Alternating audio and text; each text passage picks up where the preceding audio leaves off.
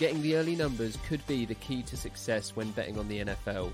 That's why we're here to react to the pinnacle openers and analyse where the market might move. Welcome to the opening line. Hello and welcome to another episode of the opening line. Today we are looking ahead to week 11, and with me are our three NFL experts here to help inform your predictions for the week ahead. Andy Molitor, Eric Eager, and Rufus Peabody. Thanks for joining me again. Rufus, I'm gonna I'm gonna start with you actually this week. I know you didn't have much action to get involved in on the NFL, so how was the Masters for you? Um, the Masters was quite good. DJ won. That was that was nice for me. Um, yeah, Matsuyama did okay, but um, Jason Day withdrawing kind of or not withdrawing. I just uh, basically. Yeah, I'm on previous week's broadcast. Um, no, it, it, it, was very solid. Like a lot of good top X hit, top, yeah, like top Great Britain, Ireland, top 10, top five hit. So um, it was a very good week. And NFL was, um, I, I, didn't lose a single NFL bet. I won five. So even though they were pretty small, um, I'll still take it. Nice. Andy, what about yourself? Oh, NFL was break even ish. Half times were good for the most part. Uh, Bears teaser that never that never felt good until it actually came through at the end. I think I pushed him out to eight and a half. That was an awful game, and yeah, I had to watch the whole game because of that. And it was a terrible ordeal to have to stay up and watch uh, even my Vikings play last night. So it ended on a high note, at least. Uh, what was my my disappointing one? I guess was still the Denver Denver offense not contributing whatsoever to an over that should have hit. And how about you, Eric? Was it a good week? Other than being on Denver, it was a good week. Um, even the the Nick Chubb running out of bounds, you know, those always seem to hurt you, but that one actually helped me both in a teaser and uh, you know in the in the in, teaser on the opening line, and then uh, uh, on the closing line, I took a little bit of Houston. So uh, that was nice. Uh, you know, we I think uh, it was also Giants. I took that at the very end after a bunch of people moved that out to four and a half, five. So uh, that was really never in doubt. So yeah, it was a good week. Cool. Well, let's uh, let's get on to some of the games for, for week eleven. We've got Thursday night football first. Um, Arizona Cardinals at the Seahawks. Um, we'll get into the reasons why in a bit, but the market's been been quick to buy into Arizona here. It looks like they started as a, a four and a half point underdog. It's already dropped to three and a half. It's it's probably going to go to the three if it hasn't already. Um, the total's also been pushed up from 56 and a half to 58. And I mean, this one, I'm sure it could be 60 plus and, and people would still probably take the over, but it's, it's split where it is at the moment. Arizona, the, the dramatic Hail Mary win. Um, the, the Seahawks were pretty terrible against the Rams. I don't really know how else to describe it. Um, they, they've dropped a bit in recent weeks as well. Um, they're pretty much just relying on Wilson to, to drag them into a game. Did anyone get any early action on this one? I took the four. It was. I hate backing a team, you know, off a high like that against a, you know, team that played one of the worst games of their season. But the four was just a bad number. I felt it should open three. So I guess I'm on Arizona already, and that's I'm I'm fine with that in a game like this. The total I I expected it to go up, and it should, but boy, it starts to get tricky. You almost need some things to start going right to get to 60 points and like last week where the teams I think they combined in the Arizona Bills game for six field goals in the first half. And they weren't all like very short, but it felt like they left a lot of meat on the bone in the first half. That total did end up getting there. But a few a few things like that and Seattle playing down again and we might not sniff 50s and that, so I stayed away from the total. I'm, I'm not getting on the other side of it though. Yeah, I think I think when you look at Arizona's offense, they're certainly able to move the ball um, between the twenties, but in the red zone they they've struggled a little bit. Um, Murray's running helps the overs, I think, a little bit, but it also sort of keeps the clock moving. Uh, so I, I don't know if I can I can really support an over that big anymore. Um, I, I think if this thing got down to three, I would I would take Seattle though. I mean, their defense you sort of saw the other day that you know they're they're fine. You know they're they're just another NFL defense when they have Jamal Adams, which is a good or bad thing. Um, but you know Wilson simply can't turn the ball over. The my my my biggest concern would be if Seattle decided to stop letting Russ cook as much um, because of the turnovers in recent weeks. Um, I, so I took an early minus four plus 118, or my business partner did, um, which isn't a huge edge for. I mean, I make it minus 4.4 for Seattle, but if you look at, um, I did I did grade out Arizona pretty well. They they had they basically had an edge across the board in that game against Buffalo. Um, 6.5 to 5.4 in yards per play, 59% to 51% play success. But the interesting thing was, if you look at it, um, they also had a lot of plays deep in Buffalo territory. They ran 12 plays in the red zone and 32 plays inside the 40, which, I mean, there's just not as many yards to get there. So I think that yards per play advantage kind of understates it a little bit, though obviously DeAndre Hopkins catch at the end. Um, yeah, but I'm in general, I, I, think it's, I don't think he, like it's one week. Can't overreact too much to, to, to one game. And, and I think this line, um, had these teams played last week at their sort of what we expected, this line would be um, probably for like five, maybe five and a half, six. I don't know. So. And Eric, with you in, in terms of Murray, you mentioned him running with the ball there. How how are you rating him now? Because he's he's certainly settled. He starts. He's got a lot better since he first came into the league. Whereabouts does he he rank for you? Yeah, I would say he's like right on the edge of the top ten. Um, you know, you both quarterbacks in that game, I think, are right on the edge of top ten. Both make a fair share of positive plays, and you know, in the case of Allen, doesn't limit the negative plays very much. Murray actually does, but he doesn't make as many of those sort of down the field plays as we talked about before, other than that Hail Mary. Like he's kind of, you know, I think his running sort of is what sets him over the top. I think if there wasn't such a running threat with him, his passing would sort of be more in the middle of the pack. Yeah, and the, the injuries for me not only the the injuries, but the, the quarterback adjustments I've made. I was not as high on Murray coming into the season, or even a few weeks ago. I think he's improved quite a bit, and his running is obviously a big facet to, you know, just how dangerous he can be, especially against a defense that struggles. I don't think on a short week we're getting Dunbar, Griffin back. Uh, Adams is playing, but he kind of dinged his shoulder up. He'll play. Like I bet he plays. In fact, I guarantee he plays. But if he's not 100%, that doesn't help. And uh, yeah, just I, I feel like we're probably still just a little high on Russell based on unrealistic playing from early on in the season. Like this is probably too low. He's what he's thrown multiple picks in like three out of four games. I'm not saying he's going to do that against the Arizona defense, but I've uh, I've had to downgrade everything based on how he's played the last few weeks. And I, I guess I feel stupid for not seeing it coming. Like he wasn't gonna throw 75 touchdowns this year. It was gonna come back to earth. So I make this like 2.5. I was happy to take a four. Really, you, you downgrade him that much? I I haven't made much of adjustment on either team. I didn't give Arizona an upgrade for what how they played. Like they oh, no, played, they played well, but I had them higher. I had them high enough as it was. I uh, a lot of it a lot of it is just uh, the defense isn't going to get better if they keep having these injuries. And I, I loved Adams back. I was excited for the trade, but I can't I can't be upgrading a defense who keeps losing players. And then Wilson, I, you can't downgrade him a ton, but I just right. I feel like I feel like I didn't go crazy with my upgrade, where I you know I, I we all knew he wasn't gonna keep up those numbers, but if he's going to play at this level, things are things are going to go poorly. I, I don't think the Rams played that well of a game. It was it was more Seattle just playing poorly. I'm, I'm not sold on McVay at all. Still. I mean, what's interesting to me is I, I had like I, I bet the Rams last week against Seattle, and it's very rare that I bet against the team one week and then on them the next week, especially if they're against a team that I've been more neutral on, like I have been on Arizona. And I, even I was on Arizona against the Dolphins, so um, it it it's it's definitely unusual for me. All right, well let's uh, let's move on to our next game. We've got Philadelphia Eagles at the Cleveland Browns, minus three and a half on the Browns. That one's looking like it could drop back to the three. I think it, I think it opened there anyways, um, and it's a, a, pretty split total at forty six and a half. We talked about taking on the Eagles in the NFC East last week. I know you were pretty vocal about it, Eric. It it certainly looks like a a smarter play now after they lost to the Giants. They didn't even just lose; they they got it handed to them pretty much.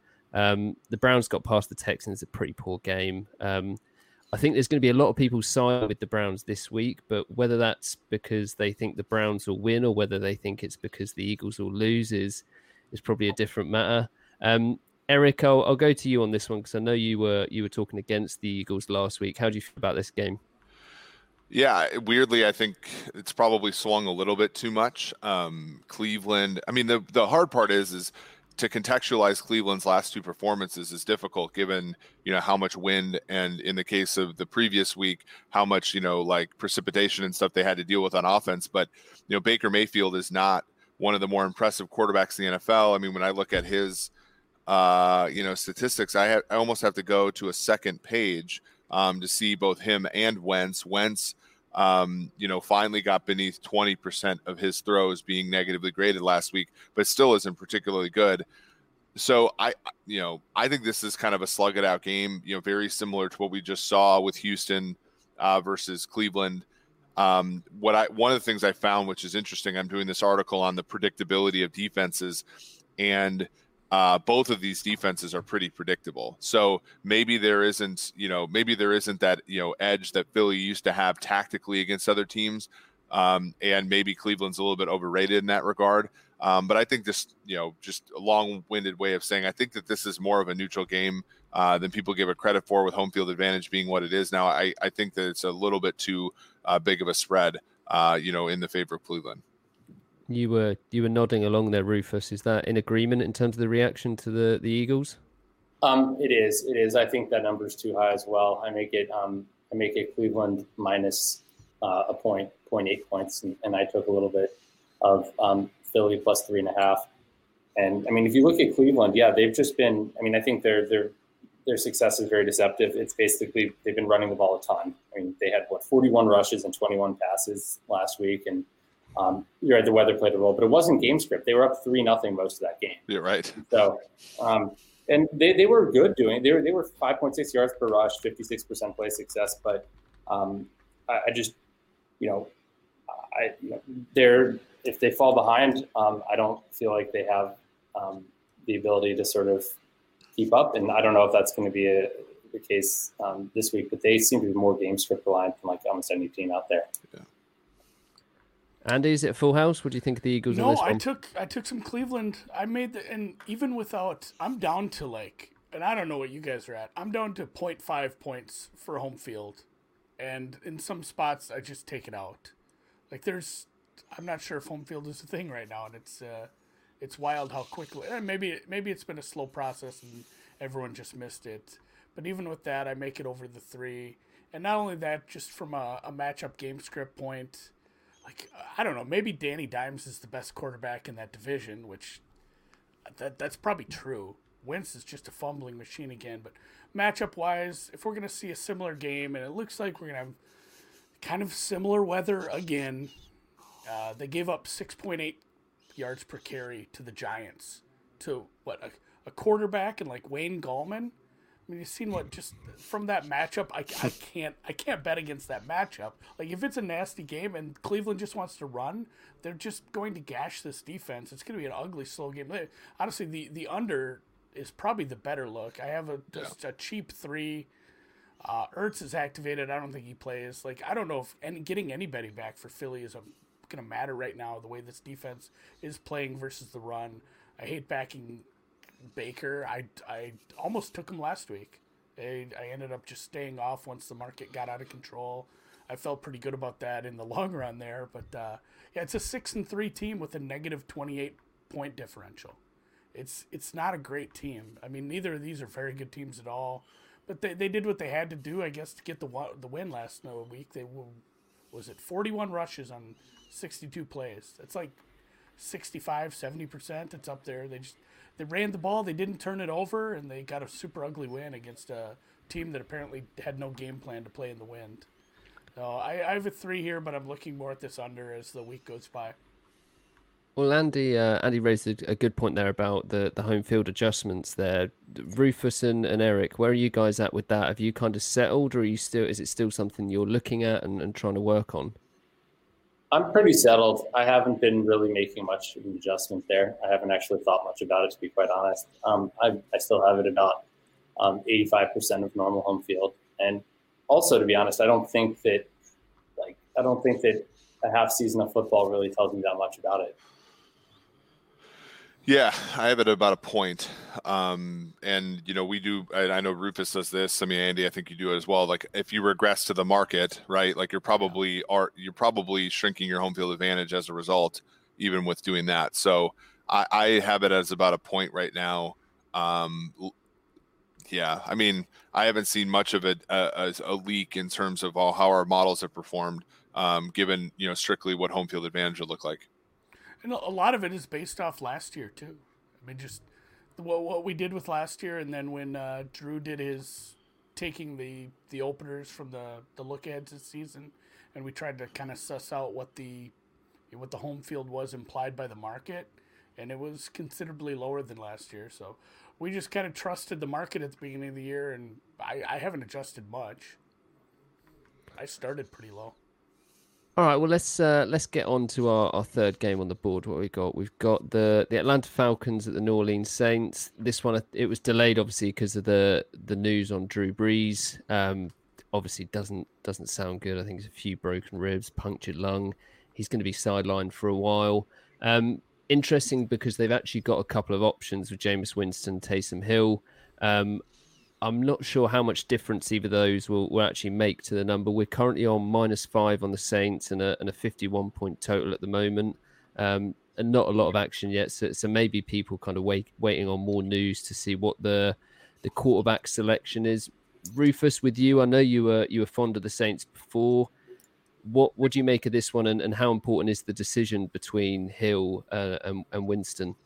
Well, I don't think it's a decision. I think Winston's going to be the starter, and Hill's going to he'll probably have an expanded role, but he's still going to be the change of pace guy. Um, so I, you know, I've been high on the Saints um, before it was trendy to be high on the Saints. Before they were the number one DVOA team in football. Just want to say that. Um, and I'm I, am not going to be betting this game, at least not at the current price. I, I make the number right about minus seven. So I make a, I, I have it as a, as a pretty substantial downgrade from Brees to, to Jameis.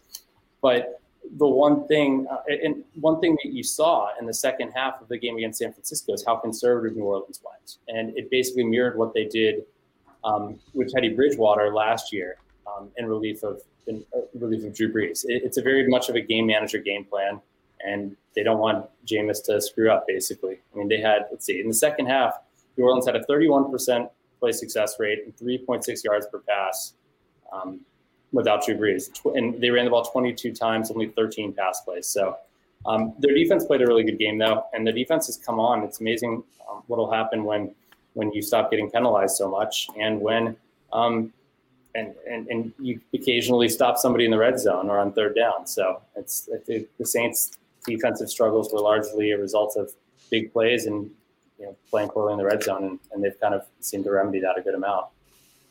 So Rufus is a, a trendsetter with the Saints. Andy or Erica, are either of you two getting on board this week? Yeah, so Taysom Hill's quarterback snaps last year when Bridgewater started two two four four two. So I, Sounds you know, right. I'd be surprised if you know, and they did the same exact thing last year. Are they going to play Bridgewater? Are they going to play Hill? Like ultimately, like ultimately Hill is not like going to be the quarterback here. It's going to be Jameis. I, I, agree with Rufus. They've they've played, you know, and even when Jameis got in, um, they played a very caretaker quarterback sort of game. Uh, you know, his average depth to target wasn't very high. You know, like four yards less than last year, so on and so forth. Uh, I think the Atlanta defense is vulnerable enough for them to try to actually go about a game plan that's sort of Jameisified. Um, and with that, there's that just adds a ton of variance to this game. So I I think people will probably bet Atlanta down to like three and a half. You know, by the by the time the games, uh, you know, all, you know, by the time the game starts, I don't know if I can get in on that. And Andy, what about yeah, you? Know, is it Jameisified game plan throwing a pick six on the first play? Well, look, those those that'll help the defensive numbers, much like they did for Tampa last year. Right? Like Tampa, like finished the year what sixth in DVOA or something on defense because they didn't have to play that many plays. Uh, you know, and they, they were put in uh, they were put in condensed areas, so their yards per play weren't that high. Like uh, Jay, I, I mean, I think they just go down the field more. I think Jared Cook might might become more of a threat. Um, you know, he's been kind of lost in that offense. I think Emmanuel Sanders becomes more of a threat. Um, and maybe Michael Thomas becomes less of one uh, because you know his, he's more of an underneath guy. Uh, maybe Kamara is less of one as well. Uh, that would be my guess, but you know I'm not sure. I mean, it's hard because Payton has really only had his backup be Bridgewater, who is sort of a mirror image of what uh, Brees represents. Yeah, those games were that was odd. There was a there was a prop out in the market last year about how many over under on Bridgewater wins and it's he won all his games that he started. Yeah, yeah. And it's still cashed under because Brees came back early, but yeah, that injury didn't look good. I can't think of a game I that I was faster to skip with all the things going on. Just, even with the Falcons off the bye, I make this New Orleans seven point two. Still can't bet it because of the Winston thing. Like uh, Eric said, what we saw, and that that's my biggest question. I'm going to pay attention. I'm very excited to see what they do is will it be the caretaker, game manager, whatnot that we saw with a lot of running, a lot of short stuff, or will they open it up a little? I kind of lean towards the, you know, the former of the two. I, I don't know what I would do if I was coaching. It's a, uh, it'd be fun to let him rip. Like I, I know what I want to see. I know what I would call yeah. if I was a fan. But yeah, with, with the with the injuries to New Orleans, just uh, so much uncertainty in this. Throwing Jameis into it and then uh, Tre'Quan Lattimore, Hill, Malcolm Brown, injuries, Atlanta off the bye, and they've been kind of an enigma for me this this year as well. This is just a, a super hard pass game that I'm going to watch a ton of because big. I have Jameis MVP tickets. Those are uh, suddenly back from the dead. We just need to we need to let them loose a little. Right, I'm going to get us on to our next game. Uh, New England Patriots at Houston Texans. Patriots are road favourites here, uh, only minus two and a half at the moment. People taking the Texans actually, so it might be one that, that kind of jumps around a little bit. And we've we've got a total of 48, and that one looks like it's pretty even action on either side. Um, Texans are just having a shocker of a season, even with Deshaun keeping them in games. The Patriots doing a little bit better, but they're they're struggling in the AFC East. Um, they somehow got the win against the Ravens. That one, I mean, it looked to be more about the weather down to the actual performance. But open floor on this one is is anyone taking anything here? I took um I took Houston at plus two and a half um, reduced juice, like minus one hundred oh four average. It looks like. I think that it seems like the opinions on New England just seem to to just shift dramatically from week to week. They, you know, they were they were a Super Bowl contender with Cam. Then they were like a team that could be getting Trevor Lawrence, and now they're suddenly good again. Uh, you know, I just try to keep keep my head steady and uh, my evaluations of them, and, and I think it's kind of a bit of a, you know both teams had weather last week, but I think I think the market a little bit over adjusted there. No one's right about Cam ever. Like he's either a bum or he's like the best thing since sliced bread, and he's just kind of a quarterback. Um, one thing Jakobi Meyers and Damiere Byrd have sort of made that offense maybe a little bit better uh, throwing the football. Uh, you know, but that being said, like you're you're getting a substantially better quarterback here in Watson, who I think on a per play basis has the second best PFF grade unadjusted. Um, he's only he's thrown fewer than a two percent turnover worthy play rate. Like I don't know, one of these times he's going to lean into a game, and it's going to be. And and I have similar opinions about uh, New England that you guys have about the Browns. Like once the game gets out of reach for New England, it's really hard for them to come back. Yeah, and that's exactly it. We saw the worst of Watson in a you know just crappy weather game. I I make this game like a pick 'em. I'll probably have Houston just straight up. Um, at some point here, it was it was a good. I don't know that like New England played well. They didn't turn the ball over. They only had three penalties. They ran the ball well they did what they needed to do to beat a really good team in kind of an ugly game. They they didn't really. I, I guess I shouldn't say they didn't stop Lamar. They limited him enough to to get the win. They just kind of let the I don't know let Baltimore make their own mistakes, and it wasn't again. It wasn't like an impressive game by Cam. Uh, Drew made the, he kept making the joke that the best pass of the game was thrown by Jakobi Meyers. Like that that was kind of a dime. That was a nice play, but yeah, they busted out a gadget play. They busted out some stuff like that to get the win. It was it was ishy. Uh, and really, again, I'm probably putting a lot of that on Baltimore at the same time. That fourth and one play bothered me a lot. But my Houston numbers are unadjusted based on last week. I don't know what I do with some of these games. If you guys, how much you take the context in. You kind of have to, I suppose, with just the weather was horrid. It was a terrible game, and I'm not going to downgrade Houston a ton off that. So, uh, yeah, basically a pick, and I'll be on the Texans. All right, then well, we've got uh, the Pittsburgh Steelers at the Jacksonville Jaguars next, and we're 10 and a half points uh, favorite for the Steelers, 47 point total that started at 46. Um, Steelers 9 and 0. They're, they're probably not going to lose this week or, or anytime soon looking at their schedule, but it's it's a hefty handicap to cover, and we, we've talked about it a couple of times on the show. Andy, I know you're invested in the Steelers in terms of your your futures. They're they're up against your guy Juice Luton here. Is yeah. there is, is there anything that interests you in the markets?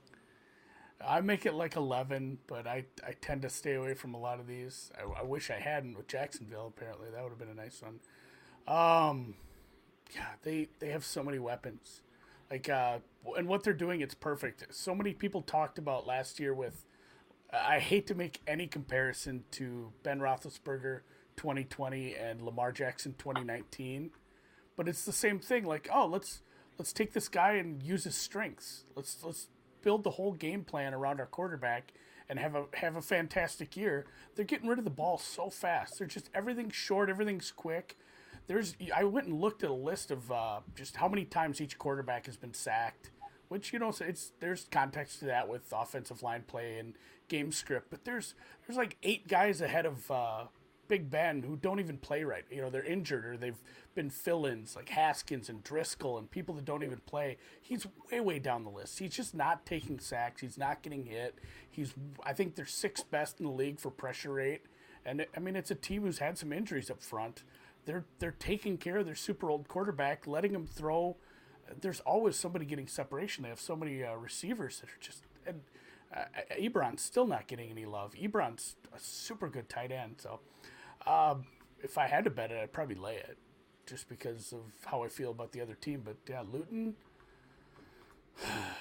I don't know if I can put much. I don't. I don't know if I can put much of that. Uh, it was close versus the Packers, but it's again they they only got like 13 points out of the offense. Their their best here, what was it? Their longest scoring drive was 43 yards, ending with a field goal. The other touchdown was set up by a fumble recovery. The one f- touchdown was the the awesome punt return where he like scared the punter, which was probably the funniest play of Sunday. So, I yeah, I'd make it eleven point one. I'd lay it, and I probably won't. And Eric, how uh, how far does the, the term encouraging stretch? Does it does it go all the way to Juice Luton? Muted, I think. Commuted, Eric.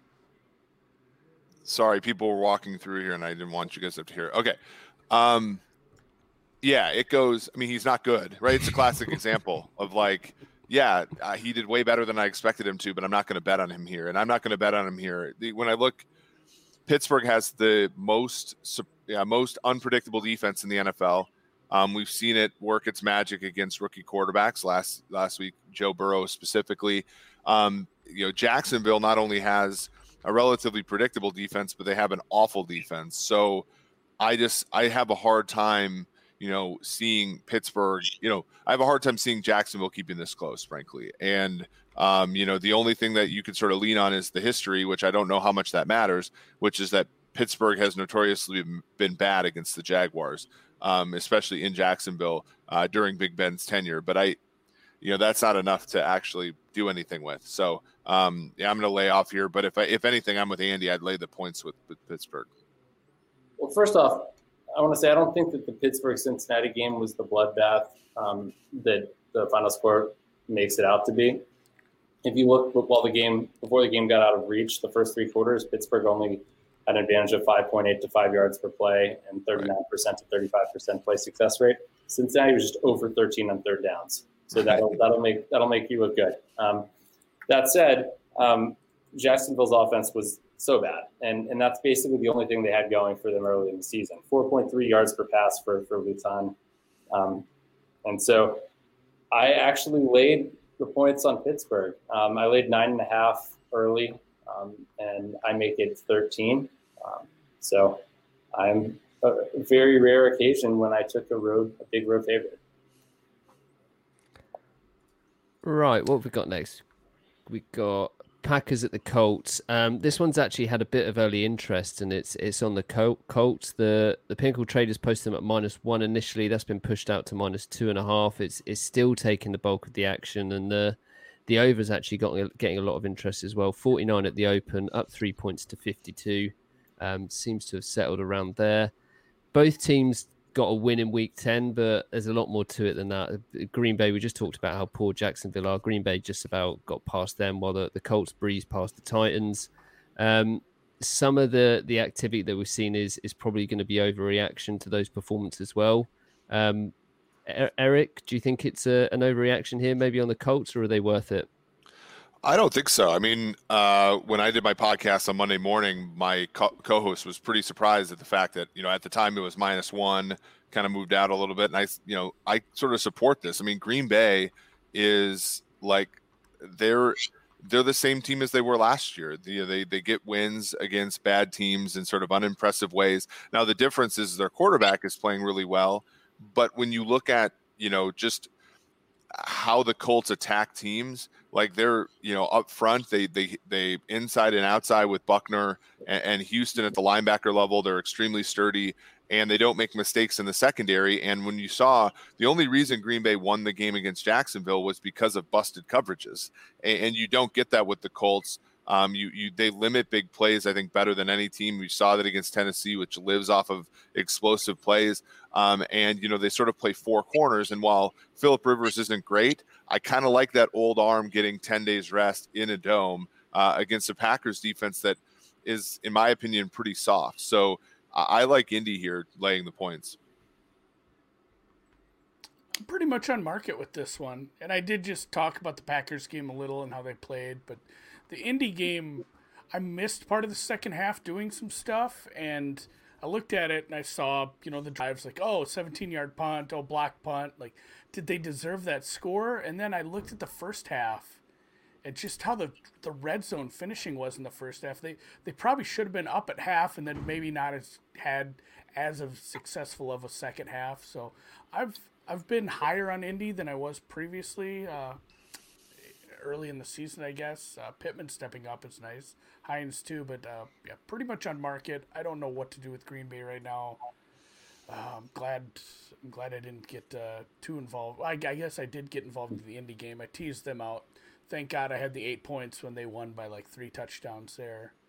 I'm trying to look for my uh, Indy notes here, or my Green Bay notes rather. I don't have a ton on them. It, it, they played down and still won it was nice to see MVS doing something like somebody outside of just Packers or uh, Rodgers to Adams every time. If they can get a little bit more out of the offense, but they ran a lot on early downs, and I get that the weather was bad, but it's not like Rodgers has some noodle arm. Like right. you, you could say, like, oh, it's windy. He has a laser. He's got a cannon still. It's still a pretty good arm. Like just let him throw. Don't run on early downs and just waste them against a bad team like this. Uh, they made mistakes, and I guess they were lucky they played Jacksonville. So if I had a, a lean, it'd probably be towards Indy, just based on uh, how, how I think these guys match up. It's a it's a much better defense. Green Bay made some explosive plays, but they weren't really. I mean, their play success was not it's not fantastic last week. Um, Indy I had as the most dominant team of the week in terms of game grade clear cut number one. They were, let's see, 6.2 to 4.9 yards per play at 59% play success rate. Um, their average play was run on the Tennessee 38 yard line. That's something.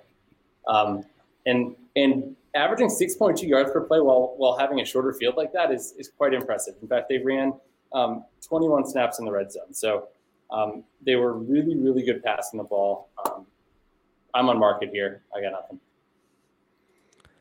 Uh, now we've got the oh, we've got the Bengals at, at, Washington football team. This one was I think it was on at like a pick'em, but it seems to be taken down. I don't know if there's there's any news there. Is this one? Is anyone invested in this one or, or interested in this one? Does it have to do with Alex Smith? Like, are they they thinking about going away from Alex Smith? Uh, I'm not sure. It's just I think we, as of today, I think we took it off. So maybe there's something there. I'm not too sure. I wonder. I, I, thought there was a COVID for Cincy. Uh, Maybe I'm wrong. I can't keep up with all of them. Yeah. yeah. Cincy's a pretty fragile group, right? Like it's tough to um I think I kind of like the Bengals early when they were like plus one and a half, but if you know that you're basically making the bet that Burrow can consistently make plays you, you, and Alex Smith can't. Although Alex Smith, you know, strung together some uh, you know, some form uh, against Detroit. It, I don't know if it, that's repeatable necessarily. Him having 390 yards again this year doesn't, or this week doesn't seem repeatable. Yeah, like he he was. Uh, that was uh, the weirdest quarterback. Was, there was a prop versus DeChambeau's longest drive. Uh, the, the quarterback with the most yards on Sunday versus his drive, and I don't think in many many years that's the quarterback I would have picked to eclipse the 380. Although the quarterbacks won. Bryson lost again. All right, let's. Uh, what have we got next? We've got Cowboys at the Vikings. The, the Vikings are, are minus eight and a half here, um, 47 and a half in total. Vikings a little bit unlucky, as we said, whether the, the, the Cowboys just think. I don't know what else to say. Is there, is there any value at the number plus eight and a half? Do you think? I think. Go ahead, Rufus my, like my numbers show value in Minnesota here, just because I'm so low on the Cowboys with the quarterback situation. Um, but again, that's you know that's one where I would say that the variance on my Dallas number is pretty high, depending on what Garrett Gilbert really is. So um, it, it's one I'll probably play, but not, but reluctantly play. Yeah, I have. I think Dalton might play Dalton in this might game. Start now. Uh, Dalton plays, that changes my number entirely. So. Yeah, and I, I think eight and a half's too many if you're if you're giving that to Dallas. Now I know Minnesota's won three in a row. Um, in fact, you know one of two of those games have been impressive. Um, Dallas's defense is bad, whereas you know uh, last night Chicago's defense isn't. Um, but at the same time, like I think Minnesota has one way to beat you offensively or defensively, which is to blitz. And Dallas does have playmakers, and you know, if honestly, if if Chicago had some one of the four of us calling plays last night, I do think they beat Minnesota. So, um, I don't know. Like this is one where again the road team coming off of a bye, you know, McCarthy sort of maybe getting his legs underneath him after a competitive game against Pittsburgh. Um, I don't know. It's too many for me to lay with Minnesota, especially given Kirk, the variance that Kirk Cousins can give you. Yeah, there was a little, there was a goofy little indicator with that Vikings defense last night that the Bears just couldn't catch on to. When, uh, it was when the, unreal. when the when the stick over on the sideline had a three on it, they would blitz. Yeah. They just and the Bears could not catch on. Every every third down was just a disaster for them. It seemed like it Yeah. was it was awful to watch. Um, yeah, I don't know what to do with the the Garrett Gilbert Andy Dalton upgrade there. I actually was kind of excited to see Gilbert again. Hope I hope they don't play uh, Andy Dalton. That would be uh, nice for me. Yeah, my I don't know how low my Dallas number can get. Just outside of the injuries, just disappointment elsewhere too. Like Jaylon Smith. Yeah. Jaylon Smith sucks. They're off the bye. I, I don't know if I can give a team like this any sort of a bump for that anyway. So it's Minnesota or pass, and I won't be betting Minnesota. I wouldn't think. Do you, do you think that the Dallas Cowboys actually having a legit chance to win their division, you know, plays into it at all? Ooh. Like if they were tanking, if they were, if there was any sort of idea of tanking, that's really gone right now, right? Because they probably have too many wins to really. I mean, they're in such a weird situation. I don't know. I don't. I don't think any of these things really factor in at that point. To your point about the bye, Yeah, I mean they're they're still like what two and seven. yeah, uh, That's the thing I've been going back and forth with on people. Like, what's the value to a weird ass division championship at this point? Like, isn't a better draft pick way more valuable than Yeah. like winning the division with five wins and just having some wild card come to your house and embarrass you? I think I, I feel like people will point to though in 2014 the Carolina Panthers were three and eight, three eight and one uh, after a Thanksgiving loss to Minnesota, and then won all the rest of their games, made the playoffs, won a playoff Won- game, won and then went 15 and one and made the Super Bowl the following year. Like there, there is like I'm not saying that matters. Like it probably has no predictive power at all. But I'm saying like if you're if you're McCarthy, like you might think of that as you know a reason to play your guys, whereas we probably would think of it as a as a license to to tank and get a better pick. All right, I'm, I'll, I'm uh, just always team. I'm always team tank. Yeah. I'll get us on to the the next game. It's another one. Why aren't you wearing a tank? It's true. It's cold. It's wintertime. Save it for next week, Andy. Are those glasses prescription, or are they just for the looks? What's that? No, these are the blue light things. They they save my eyes, Rufus. Oh, sure, need, sure, need, sure. Need, need them later in life. Right, on to the next one. It's uh what is it? Dolphins at the Broncos. This one's off the board as well. I'm just having to look. I think it's is it something around Drew Lock? Uh some yeah, he's horrible. Yeah. oh yeah, but whether he misses the game or not, I don't think it matters too much. I think that the, the Dolphins were the favourites around about minus three. I think when is it two and a half, three?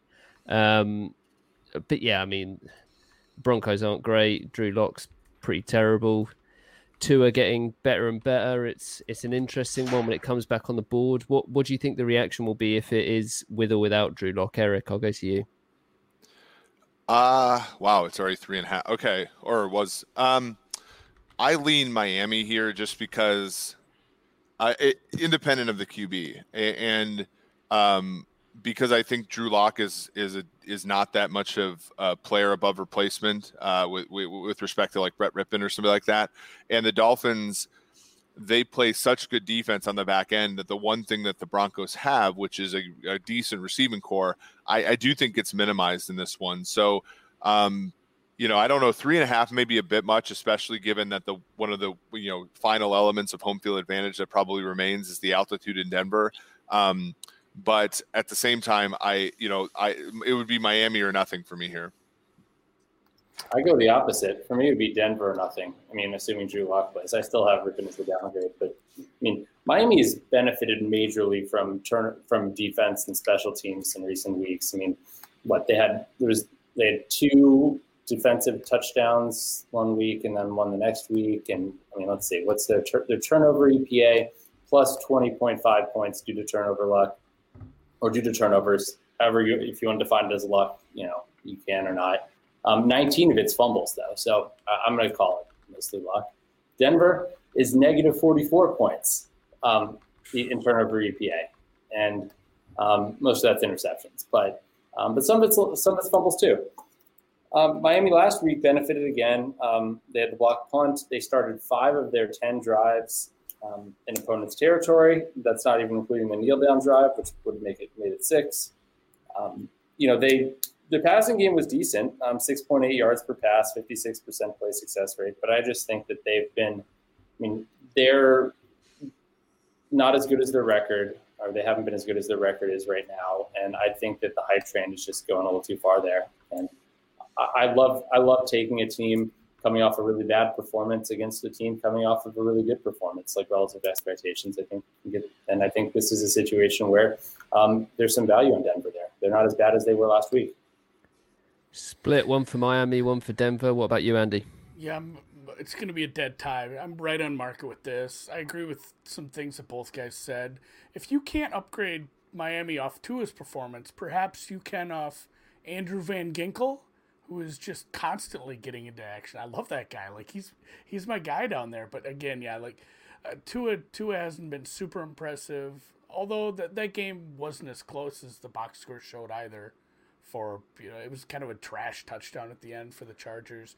I do believe the Chargers lost the game more than Miami won it. It was, you know, the the turnover, special teams, defensive touchdown luck for Miami has been something.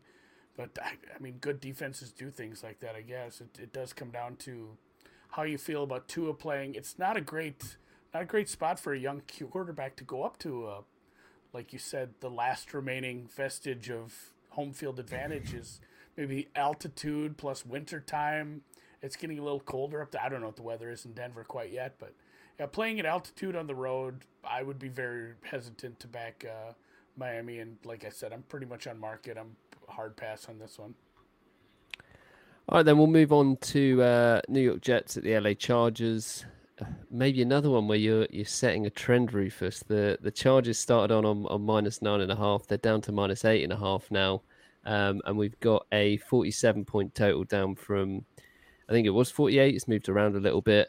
Um, I guess the Jets, the they're getting better. The last time we saw them, they were they were competitive, uh, judging by the game, and It's the closest they've come to winning in a while. Um, the Chargers aren't really much better though. Two and seven record. They're they're getting worse by the game. It seems. Is your model still liking the Jets, Rufus? And and more importantly, are you taking them here? Oh, you know it. I, I took I took the Jets plus nine and a half and plus nine. Uh, got a full position loaded up there. So um, my model only makes it four and a half. So both teams obviously. Have, I mean, the Chargers are a better team, without without a doubt. But the Jets are coming off a bye, so um, the team got less time with Adam Gase, which is probably has to be a good thing. Yeah, Anyone I, with him? I think the Jets are the side here. Um, the Chargers have been one of the more predictable defenses in the entire league. I think that's one of the reasons why possibly, um, you know, they're giving they they have good talent, but they're giving up more um, than they should, especially to you know teams. I think you know, like for example, the Dolphins are not like they they're not a great offense, but they're, they're they gave up a ton to them last week um, even even after you take away some of the you know the special teams plays and the defensive plays. Um, you know the the Chargers are though the only team in the league that hasn't you know one of three teams in the league that hasn't lost a game by multiple scores and that that, that you know doesn't sort of play well to to this particular game but they're not as bad as their record. That being said I don't think they should ever be favored by more than a full touchdown. Yeah the last part what Eric said there they're just not a team that probably can put a team away. And even as low as I have the Jets, I don't have the Chargers terribly high. It feels gross to take the Jets, but I mean, you guys, you guys have given me the courage. I probably will look at this a little closer, and it might be, it might be a little more of the Flacco resurgence. He didn't look terrible. Like uh, we we made it a downgrade when he came back in, but he made some plays uh, against a bad secondary, I suppose. Uh, He's not playing though, is he? I think Darnold's back. Oh, that makes a difference. I, it's, a, it's I'm back to a downgrade for Darnold. No, okay. they they said on uh, uh, he Gase said today that Darnold's starting. Or sorry, uh, that Flacco's, Flacco's starting. starting. Oh, really? I, I, had read okay, because I had read that they, that Darnold was supposed to be coming back, but that changes my number. But I'll still like the Jets. I mean, I feel embarrassed. The, I should have known. Bright this. spots. The bright spots on the team are probably a couple of receivers. So well, their their three Flacco, receivers were healthy for the first time all year, and, and they actually did produce on the outside the other day yeah, if, if Flacco builds a little rapport with those younger receivers, I think uh, it might be a kind of a fun offense to those 0 and 16 bets might be in, in doubt here. If you give Flacco time to throw, you know he can. He's okay. He just you give him a pocket. He knows how to throw a ball well. All right, let's uh, let's let's move on. It's another one. Just looking at the board, we've got the Chiefs at the Raiders is off again. I think what's this one? Touchdown on the Chiefs, maybe maybe a bit higher, and probably going to be a, a, fairly hefty total as well. Um, I'm not sure if when this one was up, did anyone get involved in it, or is it is it available elsewhere? I, I took some Chiefs, you know, I, I but then I saw that you know Mitchell Schwartz uh, and Eric Fisher both on the COVID list. Mecole Hardman actually tested positive for COVID, which is you know probably going to keep him out. But I mean, I, think that I think you know there is evidence that Andy Reid lays off the gas pedal schematically against things that you know games that are sort of like vanilla. I think avenging their first loss in over a calendar year is going to probably get Andy Reid to pull out his best stuff.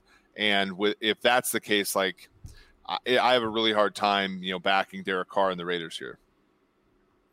Andy, what about you? There's it's such a it seems like it fits in the dumb narrative situation, but like the Andy Reid pulling out the good stuff thing, that's real. Like he does have those games where the game, the play calling is just completely different. Like, oh, they're just they're not using the good playbook because it's a bad team and they're going to play down to them. Like if if it is the fun offense, yeah, I, I took it. I took the Chiefs here. Not only how I make the number and how low I am on the Vegas defense, like there was value on it, and I don't want to say the words Andy Reid off a bye, but the Chiefs are off a bye. So you get a smart coach with extra time to prep against a, a pretty horrid defense. And as much as I've been high on, I, I think it, they're going to give up some points. This total is what it is for a reason. Like the the Raiders' offense has been a lot more fun this year. But I, if it turns to a track meet, I guess I will take Patrick every time. I'm I'm basically right on market if anything, I lean a little towards Kansas City. Um, yeah, Raiders benefited from a plus five turnover differential last week as well.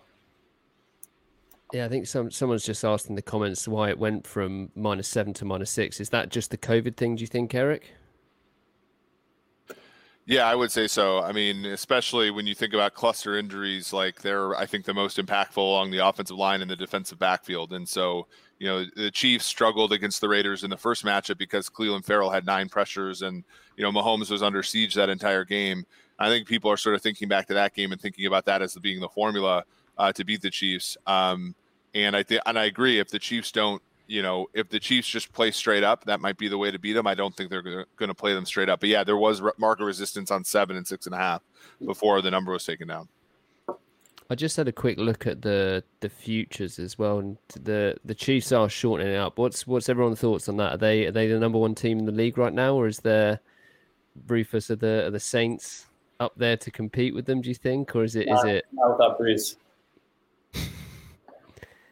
what about you, Eric and Andy? Their uh, their path in the AFC changes if we go to this contingency plan too. There was a huge advantage to being the one seed, which would be, you know, it, it's close, but right now Pittsburgh and it doesn't look like they're going to lose this week. Having that one seed getting the only bye makes a big difference to you know a win probability of making it th- all the way through the playoffs and into the Super Bowl. So if they go to this eight team modified playoff thing, it's probably an advantage to the two seed all of a sudden uh, things change and the the one seed loses uh, their big advantage. Again, everybody's playing more games. Maybe it's a bigger advantage to some of the lower seeds. In all honesty, but I think that would help them. Although in that situation, the game or the season doesn't completely finish, and I'm pissed. Yeah, I think that this is the first week that my, in my simulations that the Pittsburgh Steelers will end up with more wins than the Chiefs. Um, you know, the Chiefs do have Tampa Bay and and New Orleans coming up. New Orleans might be right on the edge of Brees coming back, um, so they do have a tougher schedule than Pittsburgh. Um, but you know, I think the number is probably currently right at what plus 350, plus 300. That kind of, I think that's probably okay. I wouldn't tie my money up uh, to bet Kansas City at this point. All right, then. Well, last one we've got is uh, the the LA Rams at Tampa Bay Buccaneers. There's there's not much movement or no movement on the side. Tampa Bay opened at minus three and a half. They're still there. Um, some some early action on the total. It's on 47 after after opening at 48 and a half. Brady, I guess, looked a, a bit better against the Panthers. Whether that was the Panthers doing bad or Brady doing good, I'm I'm not too sure there. But we talked about the Rams beating the Seahawks as well the bye probably playing a, a, big part in that. It's it's a big game in, in terms of the NFC West. Rufus, is there is there any interest from you in this one? Yeah, yeah, I like the Rams here. Uh, I think both teams are coming off coming off really really good performances. Tampa Bay absolutely controlled that game. They ran 77 plays to 47, and and despite that massive, sometimes when you have a team with a massive advantage number of plays, it's because they were possessing the ball and having these sort of slow, methodical drives and converting third, third downs. But I mean, Tampa had 8.4 yards per pass, 53% um, success. They had a, on, on passing, and and they had first downs on 45% of their pass plays. So they, they, they went in the red zone eight different times, converted 63% of their third downs, and and um, in terms of their field position, I mean, they're third, they ran 37 plays inside the Carolina 40 yard line. Um, Carolina only ran 13, and most of Carolina's plays were like inside their own 40, like the, like almost all of them. Um, so it, it, was basically shellacking. Um, and obviously that that you know Ronald Jones touchdown run at the end didn't really you know that's going to pad the yards per play. That's why I was quoting the play success and, and the and the passing yards per play a little more. But um, LA also like I think outplayed Seattle basically across the board. Um, 55% play success, um, very, very solid. Um, and, and they were better in the passing game as well 7.1 yards per pass to 5.1 yards per pass. Uh, I think the Rams, like, I've, I've, just been high on them basically all season. Um, I think I said last week that, you know, I think that they've, they've been one of the best teams in the NFL this year, despite the fact, and that's even controlling for strength of opponent because they play the entire NFC East. And I mean, they're showing it against better teams, and I, I think they're still not getting getting that much respect right now at this point. Um, I make the game a pick. Yeah, I, th- I, think the matchup plays really well to LA. Um, when you look at, you know, Tampa Bay had to shuffle around their offensive line uh, a lot last week. They're not really that great at one of the tackles. And what we saw last week was Leonard Floyd was like the first Rams player this season to have more pressures than Aaron Donald in, this, in one game. So, um, you know, they they can provide heat, and then on the outside, like you know, they're the secondary players in their backfield were something that I was worried about. And and last week, not only did Jalen Ramsey play extremely well against DK Metcalf, but the rest of the secondary played in, you know very well as well. And that's what you're going to need to face a Tampa Bay team that has receivers and tight ends for days. So uh, I you know the it's always about Goff, you know, and if they get behind, it's really tough for them to come back. Um, and you know, Tampa Bay does have a pretty good defense, but um, I, I do think that you know Tampa Bay is not going to have as easy of a time of it moving the football this week.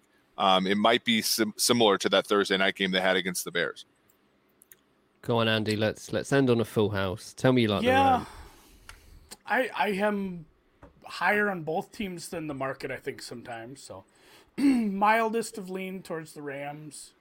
Although some of the things Tampa, like Rufus brought up, eight red zone trips out of eleven drives. Like that's I guess it's Carolina. It's a bad defense. They were highly successful. They only were four for eight in the red zone. Like they could have had more points. That could have been an absolute just bloodbath. It kind of was anyway. You know, like he said, the super long run will skew the numbers a bit. But even that, like if you take out some of that stuff, I mean, Rojo had a good day. Brady had a big day, and he was even inaccurate at a couple times. So I I didn't do much with Tampa the last two weeks. I I'm nearly on market, but I would think there is some value with the Rams. You're not going to see that kind of performance. It's a much better defense. You know, there's just I don't know, Eric. Who's your, who's your highest graded secondary player on Carolina, and how's he compared to like Ramsey? Jeremy Chinn, and he's okay. He's a safety yeah. too. So it's a it's a whole different ball game there, just uh, matchup wise for that offense. I don't think we see something along the lines of the Saints game, but it should be a close game, and probably taking the points here would be the it'd be that or nothing for me.